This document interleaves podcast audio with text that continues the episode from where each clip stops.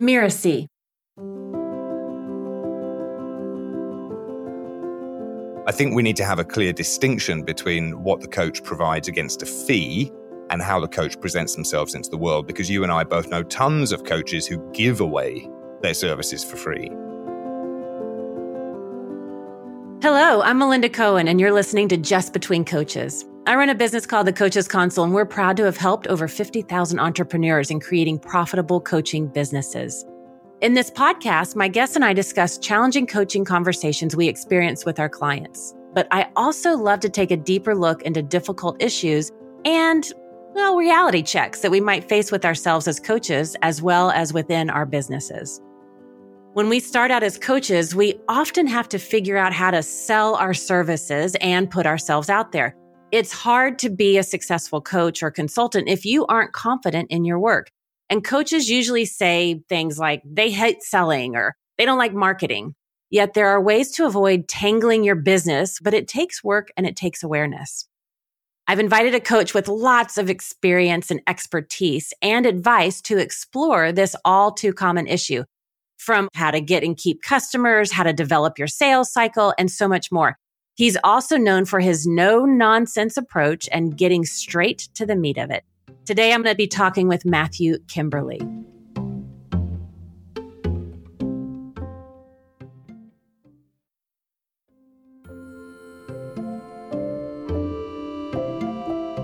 Matthew is the author of Get a Grip. He has two decades of international sales and advisory experience and multiple millions of dollars, euros, and pounds generated for him and his clients. It's safe to say that Matthew knows how to sell, and he's here to share his abundance of experience with us. Matthew, welcome. Thank you so much for having me, Melinda. It's an absolute pleasure to be here.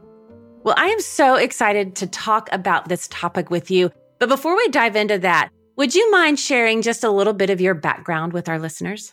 Absolutely. So, my background is in sales. I've been in selling since, well, as long as I can remember, actually. My first job was setting appointments for window salespeople. And my next job was knocking on doors, being a window salesperson. I graduated through our work and uh, timeshare sales into recruitment consultancy, which was my first experience of corporate sales, selling to larger organizations.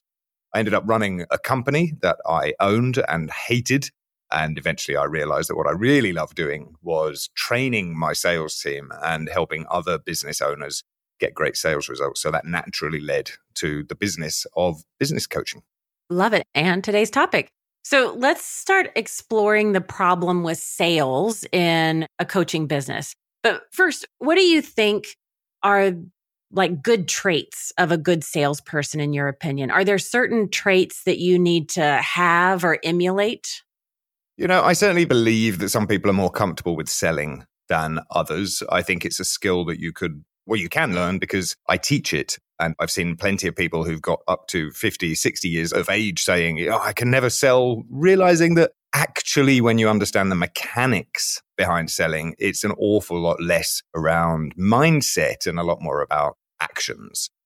So I'd say a sales education is going to be really useful for everybody. And the coaches who claim proudly that they hate selling or they're not a natural salesperson, well, that's okay. Well, maybe you shouldn't be self-employed then, because you know the very essence of being self-employed is that you generate the sales for yourself either alone or more likely in partnership with other people and with strong marketing efforts behind your sales skills as well. But really, when people are asking me, you know, how can I improve my sales skills? I take the blunt object approach first of all. So a typical example might be a coach might come to me and say, Hey, I need to talk to you because I haven't made any sales for the last three months. And I would typically say that's interesting. So how many sales offers have you made? And they will say, well, yeah, I haven't really made any sales offers either. And I say, well, I think I see a correlation there. There's the, there's the first thing that we can deal with. And the blunt force approach I use with a personal trainer, for example, who came to me and said the same thing. He was sent to the local shopping mall and instructed to approach 100 strangers with no pitch, no script, just to say, hey, I'm a personal trainer. Would you be interested in booking a session? And he was terrified by the prospect, but he got some results. I think maybe four or five people said, yes, sure. And he was terrified, but he got a 5% conversion rate with a little bit of effort one Saturday afternoon. And we were then able to tweak that so that the activity combined with the knowledge and should I say, rounding the edges and making the pitch a little bit more sophisticated, ended up skyrocketing his conversion rates. I love the distinction you made the mechanism versus the mindset, just really looking at what are the mechanisms that you need to pay attention to and putting, it doesn't even take much, just start putting some attention on it. It's a game changer already. Well, they say, you know, even a broken clock is right twice a day. And it's pretty dispiriting to be rejected frequently. But I think in, in, for the coach who's listening to this, rejection shouldn't be a large part of your sales experience because you're going to be making offers that are appropriate to the amount of trust that you've earned and you'll be slipping into sales conversations as and when it fits rather than, I mean, I don't know any coaches cold calling, certainly not any self employed coaches, for example. Well, I think as coaches, we have this natural skill set where we love being of service. And really, when you look at sales, marketing, it's just being of service. And then people resonate and want what you have, and you make an invitation for them to do that with you. It really is quite simple. And I think as coaches, we have a natural skill set that we can bring to this. When I hear coaches say, Ooh, I hate selling, I'm often like, I don't think you hate selling. I think you hate convincing. I think you hate a certain approach to trying to get people to say yes to your offer, but I don't think you hate selling. Uh, what would you say about that? Like, what's behind that when you hear coaches say they hate marketing or they hate selling? In a satisfactory sales situation, both parties are absolutely thrilled. So I'm going to buy something off you, Melinda, and I'm going to give you an amount of money that I am happy to part with in exchange for the service that I'm going to get. And you are happy to receive that amount of money in exchange for providing me with the services. We're both, we're both thrilled. We're both on the same page. You are able to solve my problem or get me closer to the result that I want. I recognize that and I'm happy to pay for that. When both parties aren't on the same page, that's where the friction comes. So if you're knocking people over the head with promises that they are not sold on or aren't interested in, then you're going to have natural resistance there. And that resistance is unpleasant. It's like running into a brick wall and you get dispirited and you say, Well, I asked 10 people to buy my thing and nobody bought it. That means that either they weren't buyers or you didn't explain it well enough to them, or quite simply, trust hadn't developed to a sufficient degree where the desire to engage you was active enough today for, for a transaction to be made. You know, trust develops at different speeds for different prospects. And what I mean by that is um, if I go and do a speaking gig, for example, I might talk for 45 minutes or 60 minutes on stage to a bunch of people I've never seen before it's not uncommon if there are enough people in the room that somebody might come up to me afterwards immediately and say, Matthew, I really enjoyed that. Thank you. I wonder, you know, what does it look like to work with you privately? And I'll say, well, it's incredibly expensive. And how can I talk you out of it? And they say, no, no, I'm sold. I'll say, you've only known me for 60 minutes. But we might have a coffee and it's not uncommon that they may then invest a, you know, five figure sum to, to work with me for some months. So it took that person 60 minutes, 90 minutes to make a five figure buying decision.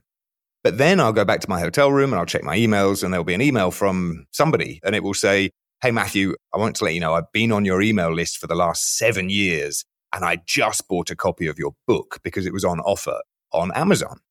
And so it took that person seven years to make a $3 investment, but it took somebody else 90 minutes to make a 10, 20, $30,000 investment, which I think is fascinating. I think it means we also need to be meeting people where they are. And the old adage from the slimy, manipulative textbook sales culture that you'll probably be familiar with is always be closing.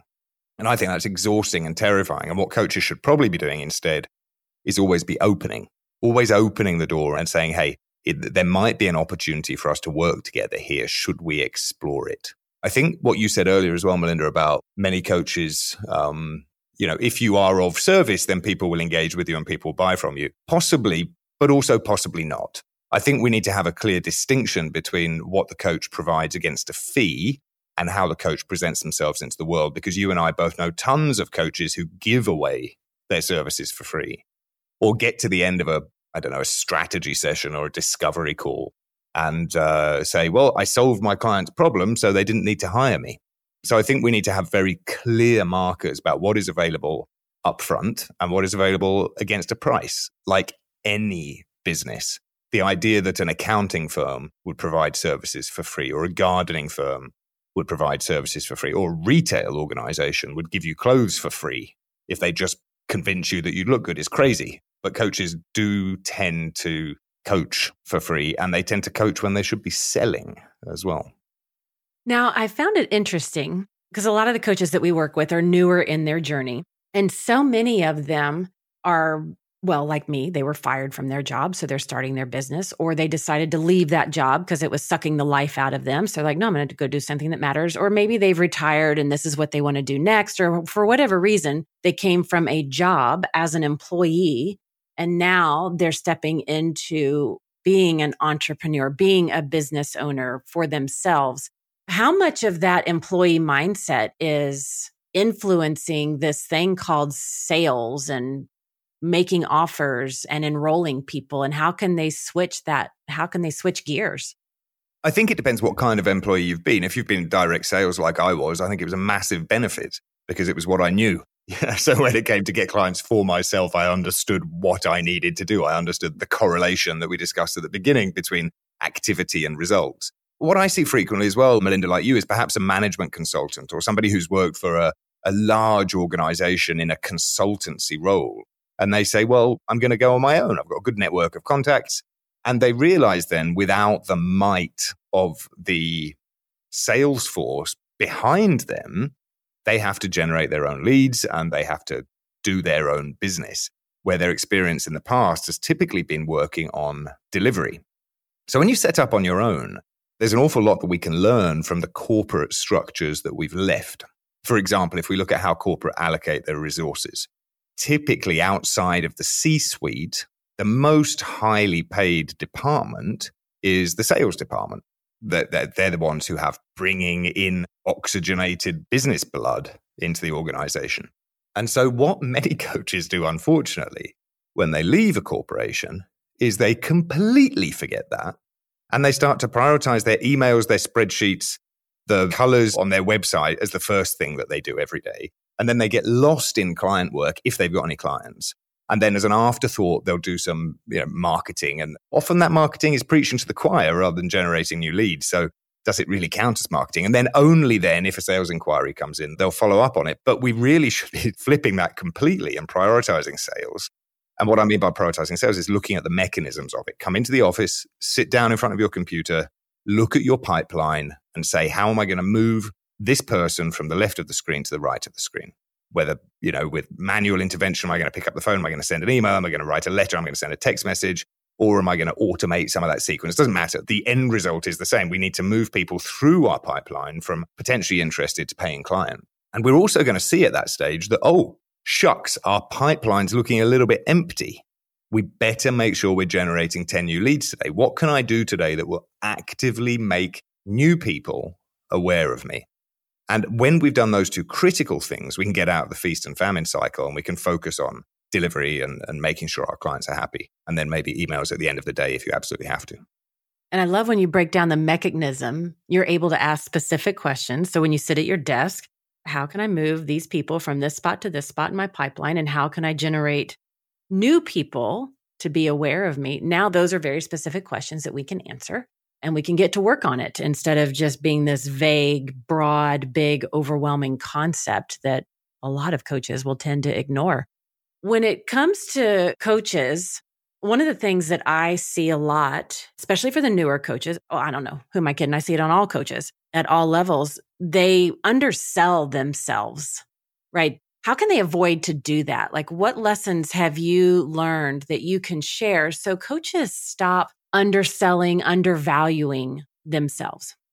Right. Great question. And, you know, possibly one for your therapist rather than your business coach in many cases. I'm not joking. You know, 90% of know. business, 90% of business problems are personal problems in disguise.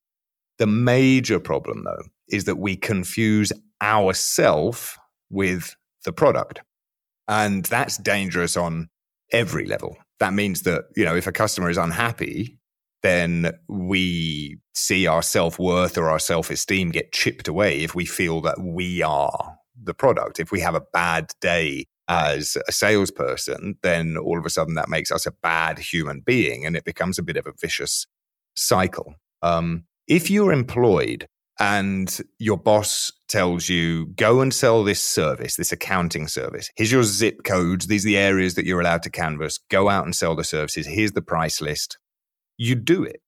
You don't tell the boss, ah, oh, well, these prices are, uh, they seem a little. So what I did is I gave them a 90% discount just to get them on board. You'd be fired immediately because the prices are fixed and they're set in stone. And the reason that they're fixed and set in stone is because they're a kind of intangible disassociated object. We need to practice disassociation. And I find that coaches who sell their timeshare on their brain are the ones who find it more difficult. I don't want to talk in absolutes, but many of those people find it more difficult to put a value on the thing that they're selling because they think that the thing they're selling is a part of them. It's really important for a healthy coaching business and also for the ease of the prospect to buy from you that you, as a coach, offer a process with a result that is packaged up in a way that's easy to understand. Let me give you a concrete example, Melinda. When I when I became a coach, I knew that I could wing it, and I had some sales training that I'd been giving my team, at the organization I used to run, and you know, read some books and was pretty good at extemporaneous talking, as you can probably tell. But I really wanted a system. I wanted to be selling an object that was disassociated from me. Now, in my particular case, I chose Book Yourself Solid. There was a licensing program or a franchise, if you like, that enabled me to go to market and say, I love this thing. Um, let me implement it in your business. Here's the beginning, here's the middle, here's the end. What do you say? And it's much easier than going into an organization saying, I can help you become better all round. I could walk into an organization and say, I will work with you for the next six months and help you improve your sales by 15%, or, you know, uh, increase your resilience by 20%, or cause your staff churn to decrease by 20%, or help you lose 15 pounds, or whatever it is that you sell. It's much easier to do that when we can assign a value to an outcome, and much easier to do when it's an intangible, disassociated object. So separating yourself from the service that you provide is very, very important. It also allows you, when you want to, to reach some sort of scale. If the only person who can deliver your magic is you, congratulations, you've got a very highly paid job, or maybe a not very highly paid job, right? But if you have a systematic process, a model, some intellectual property, something that you've developed based upon your knowledge, experience, best practices, how clients have got results in the past, and you could package that up, well, that allows you to systematize it. allows you to give it to staff members to deliver to your clients on your behalf. It allows you to roll that out into perhaps a self study program or something like that. And that we can never do if what we're selling is our wisdom. Now, when it comes to your sales background, what advice would you give to coaches when they are getting on a call with that potential client? Uh, what are some things that they should remember in that situation? Well, I think it begins before they get on the call. I'm not a huge fan of unframed discovery calls or unframed strategy sessions. And by unframed, I mean, you know, if you're getting on a call with a prospect to answer some questions and then pitch them, I think you should be invited to pitch them or you should tell them that that's going to happen at the end of the call. So that's the first thing I would say is if you're inviting people to do a discovery session, include in the in the language or the literature somewhere ahead of time is that we're a for-profit organization around here. If if uh, we feel that we can continue to serve you through one of our paid programs, we'll let you know what they are. Would you be interested in hearing about them if appropriate?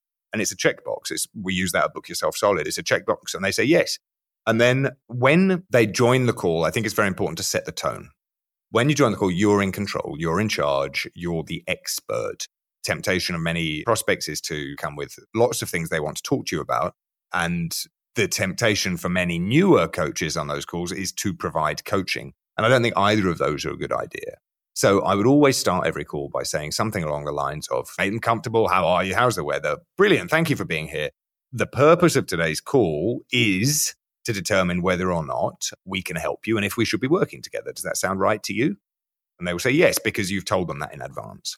Good. So to that end, I'm going to be asking you some questions, and then you can ask me some questions if you have any, and then we'll see what we do at the end. Maybe I'll say it would be worthwhile checking out one of our programs, and maybe we'll part ways. Are you okay with that? Yes. Fantastic. So, what we've done there is we've made them comfortable. We've told them exactly what's going to happen over the next 20 minutes, 30 minutes, 45 minutes, whatever it is.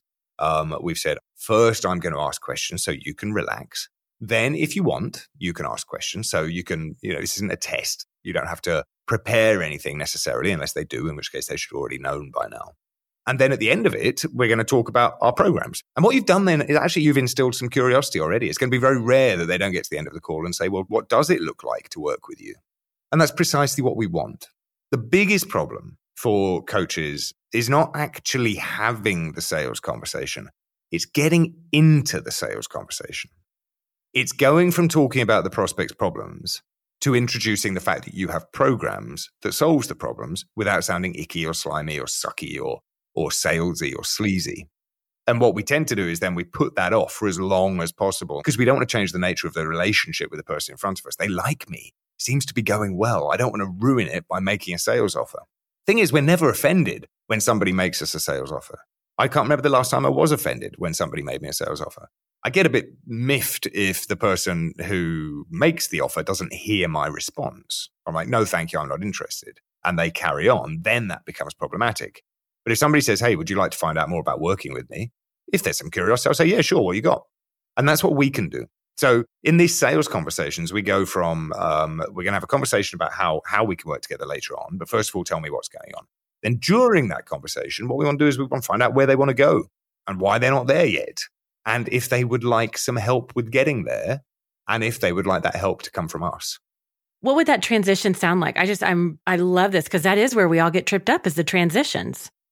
Well, let me give you a perfect example. This is the four part, book yourself solid, super simple sales conversation. You're having a conversation with somebody who is obviously a prospect. We're not walking up to complete strangers at parties and having this conversation with them. There's always context. There's always context. So, what is it you do? Okay, so um, you ask them, what are you looking to achieve? What are you working on? What are your goals? What's important to you? We're asking some form of what are you going towards or what are you going away from? Because that's what we coach around more of something or less of something typically. And they might say, pick an example. Oh, I don't know. I'd like to uh, working on increasing my revenue by $100,000 in the next 12 months. Oh, wow. That sounds great. And then we ask why. And you don't have to just say why. I mean, you can, but you say, oh, wow. Well, you know, what would happen to your life if you had an extra 100K. Oh, I could finally afford an extra employee, or I could pay off my mortgage, or I could take the kids to Disney World, or something. You go, yeah, that does sound important. So we're, we're future pacing it. So the first question is, what do you want? I just want it to be easy. Okay, what does easy look like for you? How will it feel when it's easy? How will you feel when things are easy? Great. And then you say, well, look, would you like somebody to help you with that?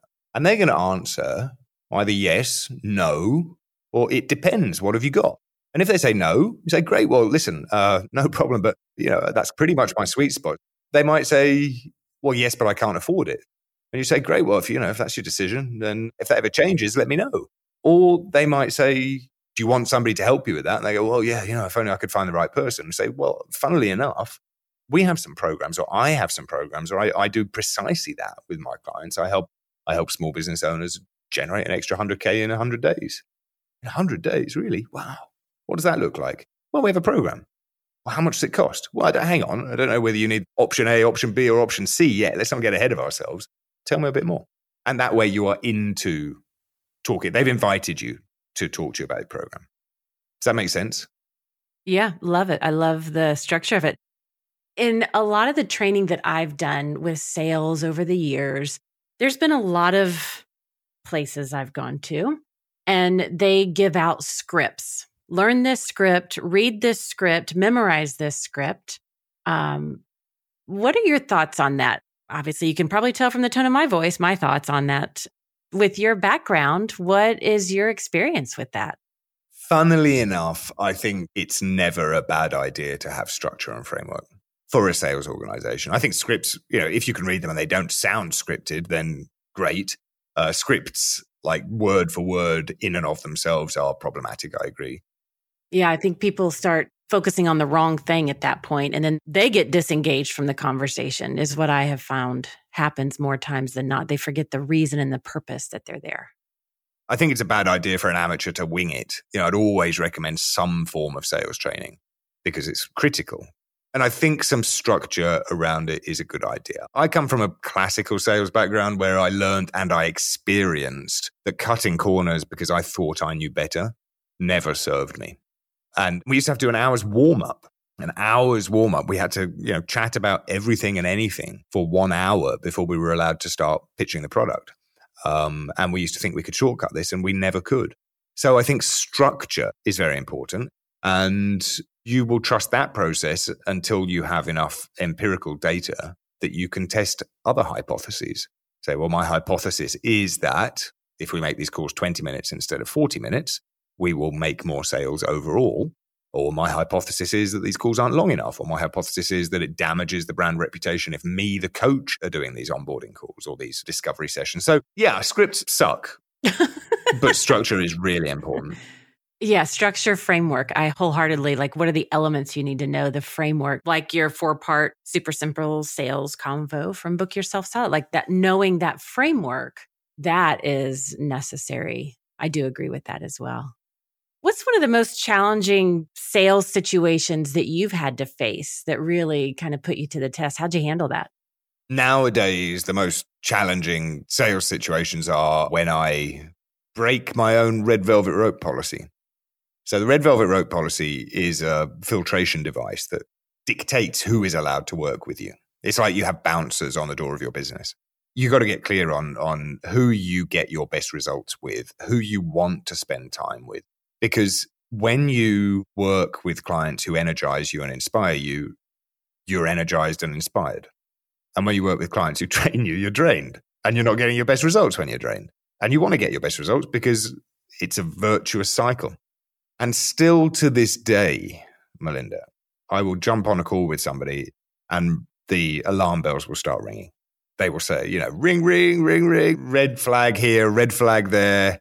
Oh, I've worked with a thousand coaches and nobody's any good. And I go, well, you know, how much would I charge to make this worth my while? I ask myself. And then I quote them something, but I know it's going to come at a great personal cost. And so I quote them something which reflects that yeah, I can help you, but it's going to be X, where X is typically normal price times two or three. And they say yes. And I go, okay, maybe it'll be different this time. And it's never, it's never different this time. Doesn't matter how much money. The idea that we all have a price, I just don't believe it anymore.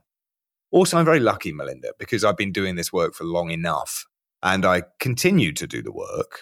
So, yeah, a little bit of luck and a little bit of discipline that I can afford to say no to people if I don't want to work with them. And I recognize that's not the case for everybody who have mortgages to pay and, and mouths to feed and not entirely convinced where next month's paycheck is coming from.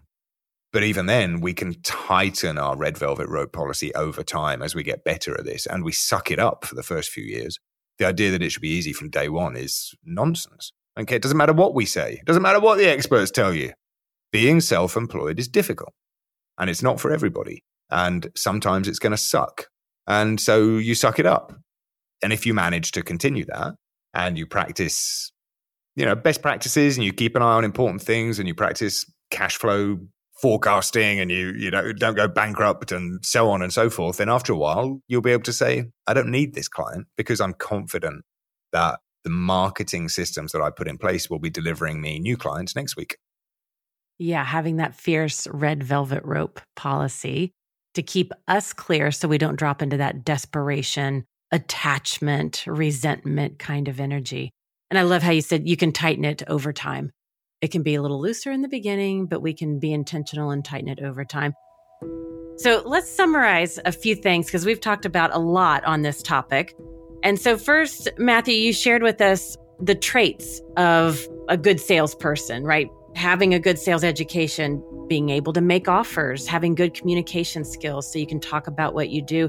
You gave the distinction between the mechanisms with selling and the mindset and being able to break it down with things like our pipeline or where are we getting new leads, new people that are aware of us. And we talked about how trust has to be developed, that we have to meet people where they are. And what I loved when you said that was people develop trust at different speeds for different prospects. And we've got to pay attention to that.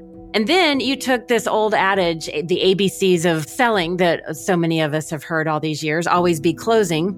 And you flipped that on its head and you talked about always be opening, always being opening the door to see the opportunities to work with. Should we explore working together and just bringing that kind of energy to the conversation? And you shared some tips for how they can stop underselling themselves, being able to practice that disassociation and having the process. What's the process that you offer, the result, the package, the way you package it, so that that's clear that we can present that and sell that and not confuse ourselves with the products.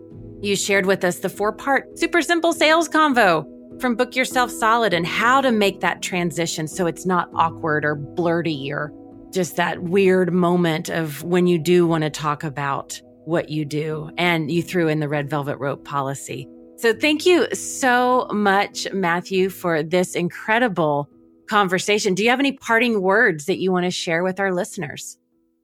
Keep going. Keep going. However you're feeling, whether you're facing an uphill or a downhill at the moment, you'll have plenty more of those in the future. It's not the be all and end all. I think when you can get good at sales and marketing for your coaching business to the point where it feels easy enough that next month is probably going to be okay then that is time very well invested.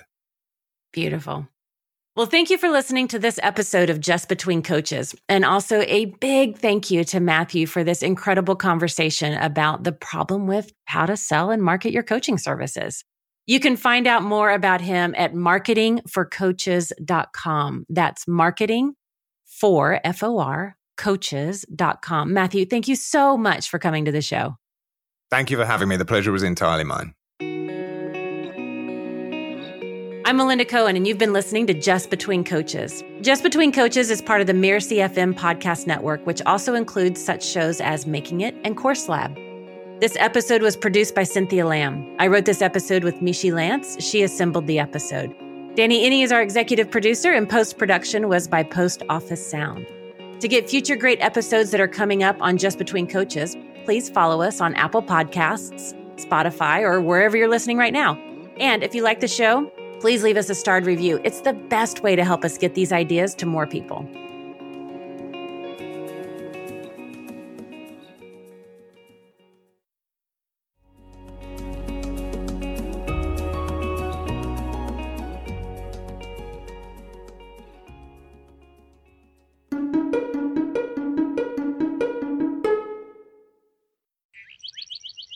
Mirasee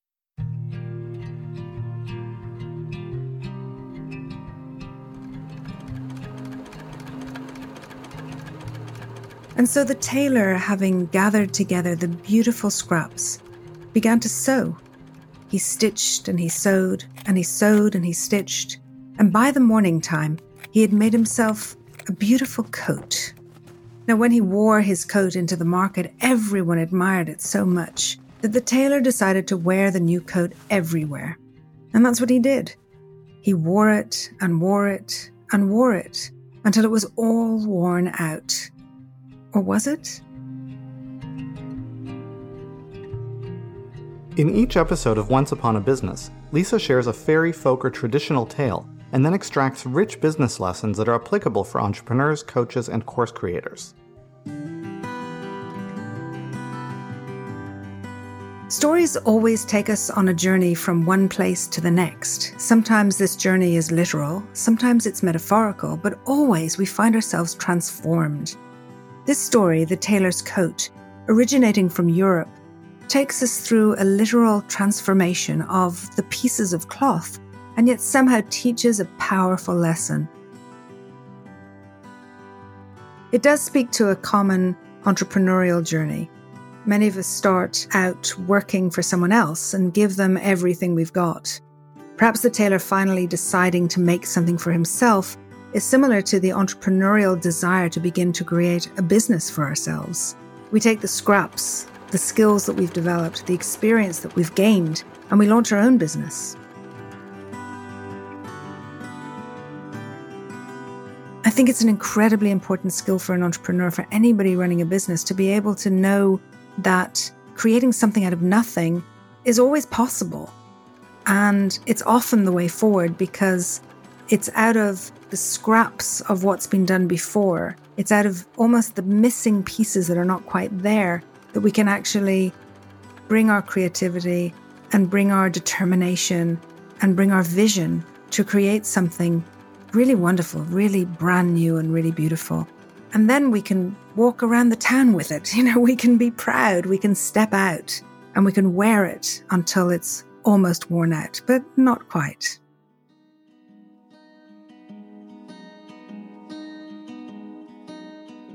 To hear more of Lisa's stories and learn the deep lessons they carry, make sure you subscribe to Once Upon a Business wherever you get your podcasts. We'll see you every other week with a brand new episode.